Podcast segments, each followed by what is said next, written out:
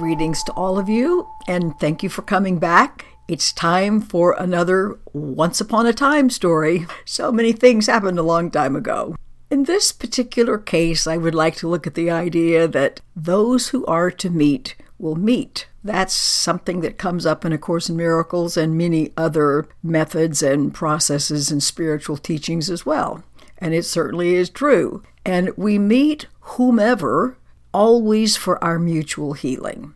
Even if it doesn't look like that, that's what it's for. So I'd like to tell you a story. This happened back in the early 80s in Washington, D.C. That year, Dr. Jerry Jampolsky, the founder of Attitudinal Healing, was at the height of his fame, so to speak.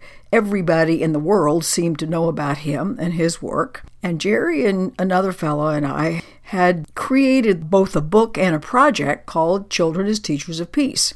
And as part of the overall project, above and beyond the book, someone who knew Jerry and was happy about his work volunteered to create 20 or so billboards, the regular standard size, 12 feet high, 50 feet long billboards. Put the cover of the book and the picture of the child who created the cover of the book, and then we could find people around the country who would donate billboard space and put the idea up there. This Children as Teachers of Peace seemed to be a good idea. We were quite at the height of the Cold War with the Soviet Union, so anything anybody could do seemed like a good idea. So Jerry was to speak at a conference in July of that year in Washington, and we all had a sense that Tom and I needed to go as well. So we did, and we set up some appointments with some senators and some other organizations there that we thought would be interested in what we were were doing. So, this person sent one of these billboards to Washington, D.C. And when Jerry and Tom picked me up, about the first thing they said besides hello was, We have discovered the perfect place to put this billboard. And from the look on their faces, I thought, oh, I bet we're going to be in trouble here. What in the world are they up to? because Lady Bird Johnson, you may or may not have any idea about, banished billboards from the city of Washington, D.C., when she was the First Lady. So when they come up with this plan about here's where we're going to put up a billboard, you know it's going to be a clandestine adventure installed someplace where it doesn't belong. So they drove me to this place along Pennsylvania Avenue, the Capitol buildings in front. And for those of you who are not familiar with Washington, D.C., a lot of streets come in at angles and therefore create a lot of triangular sized corners. As we were driving, they said, There, there's where we should put the billboard. Well, and on one of these triangular shaped corners of Pennsylvania Avenue and some other street was an abandoned, probably bank building, something that was either going to be restored or put on the historic register or whatever. But at this point, it was just closed up across the front with big 4 by 8 sheets of plywood with about 1,000 flyers and stickers and notices and everything else on the front of it. It was literally totally covered with all sorts of little notices. So they said, There, there's where we should have our billboard. I thought, oh, what are we getting into? So we asked somebody that we knew from someplace who was a lawyer and said, what will happen to us if we march in and take over this piece of property and put a billboard up? And he said, well, you'll probably be fined. So we thought, okay, it's worth taking the risk. They're not going to put us in prison or something. So that was okay. Well, it turned out that Jerry was busy going to a hospital and meeting whomever. So that left Tom and the college age daughter of a friend of his who lived in Washington, and myself, to be the Billboard Installation Committee. Well, you should have seen this. What we knew about installing billboards was exactly nothing, and because I came prepared to meet with senators and not do manual labor, I'm out here on this Sunday afternoon in my dress and my high heels. So we're really pretty strange looking. We had come the day before and laboriously taken down all of those flyers that at least it was clean. We'd gone by a store and gotten brushes and paste. What else? So we arrive at our site. Now, billboards are 12 feet high, and we have no ladder, so we scurry around and find some milk crates of some kind. So if we stack two or three of them up, Tom is six feet tall. If he climbs up on the crates and reaches as high as he can, he can barely get to the top of 12 feet up in the air. So you have to realize we start this at three o'clock on Sunday afternoon, summertime in Washington. There's no way that you can hide what you're doing.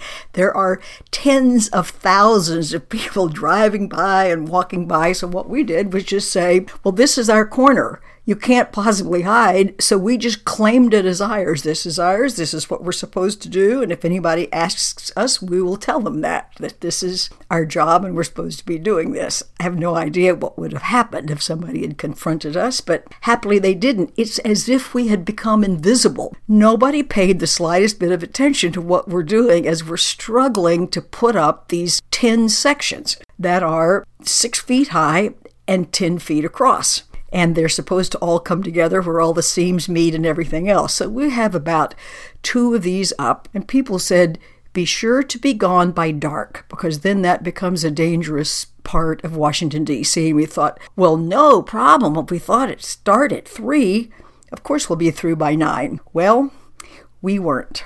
But we had the most wonderful adventure because a couple of these sections into our installation, up comes this young black man, belligerent, a real chip on his shoulder, clearly expecting trouble, looking for trouble.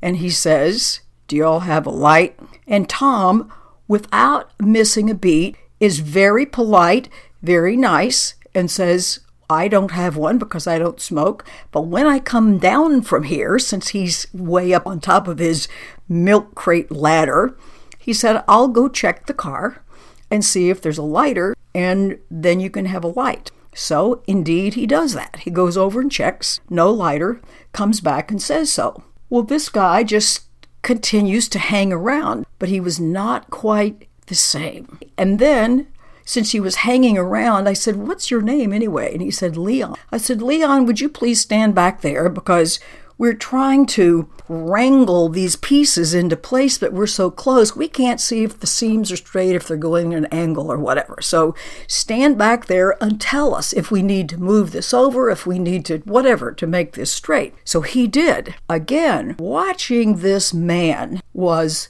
fascinating. Pretty soon he was up leaning over my shoulder, if this isn't a sight to behold, I don't know what is. So he leans over and he says, You missed a place over here with the paste. Well, in no time at all, he becomes an absolutely indispensable fourth party to our billboard installation team. We simply could not have done without him. He was literally a godsend.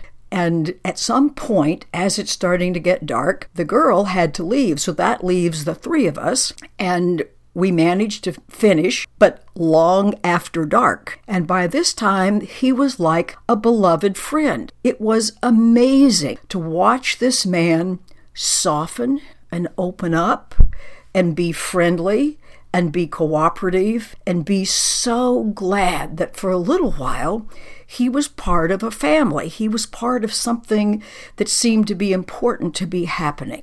And we took pictures of one another in various combinations in the dark under our billboard.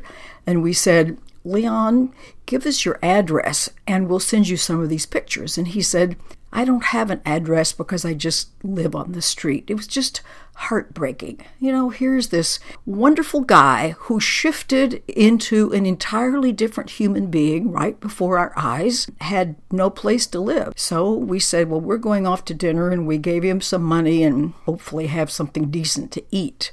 And if we all just for a little while could come up out of our own self absorbed fear and reach out to whomever is around us. It's just amazing to think the quality and quantity of transformation that really could occur. And we found out because we had people checking on this that the billboard stayed up for three weeks. And since we were there a couple of days beyond this Sunday installation afternoon, we met with oh, a, a few senators, including one of the senators from California. When we gave him a copy of the book, he said, I think I've seen that picture someplace. we said, Yes, it's working. There's no way anybody could get to the Capitol building unless you crawled in the back door from someplace without going down Pennsylvania Avenue there and seeing this great big billboard up on the left hand side. So we accomplished our goal of planting some seeds. We have no idea what people might have thought might have been stirred within them but even if nobody saw a thing about it, being able to relate with this human being and watch him unfold and flourish and bloom was worth it. Not another thing needed to happen but that, and it was marvelous as far as I was concerned. A very good friend of mine has a saying which is bloom where you're planted, which is such a great idea. Instead of wishing you were someplace else, be all you can be right where you are and know that whoever's around you, all those other flowers in that garden, are all there for our mutual healing. And look around and see how lovely all your other fellow plants in the garden are. Seems to me like a great idea. Try it and see what happens. And bye for now, and I'll look forward to being with you next week.